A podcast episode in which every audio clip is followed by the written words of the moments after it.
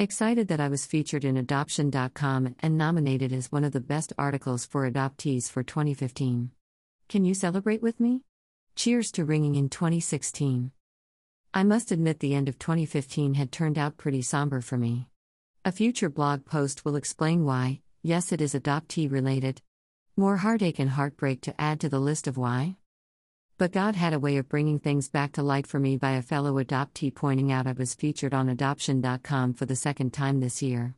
The article shares my previous interview with adoptive mom, Dina Lee Chapman, back in February 2015. In the adoption community, adoptees are celebrated. But not every adoptee feels like celebrating. Some grew up knowing they were adopted, others were shocked when they were told. An advocate for the truth and for healing, Pamela is an adoptee who is now in recovery. She shares the importance of honesty, regardless of the emotions it may evoke, from the beginning.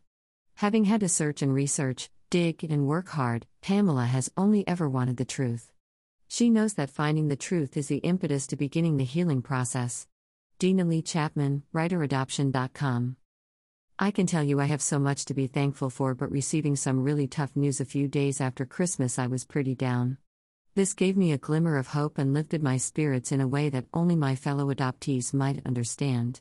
It let me know my pain is not going to be wasted and that yes, people are reading, listening and learning, and most importantly, adoptees that have difficult stories are getting heard and our feelings are getting acknowledged, finally. It seems for centuries the only adoptee stories that were welcomed by the world were the happy stories, and there was no room left for our grief, loss, and trauma involved. I'm honored to be the voice for so many adoptees that haven't found their voice yet, especially the young adoptees who have no choice in sharing their voice. I'm honored to be not only on a rally for our OBC, but it's also a rally for truth. We all deserve to know our truth. We all deserve to know where we come from.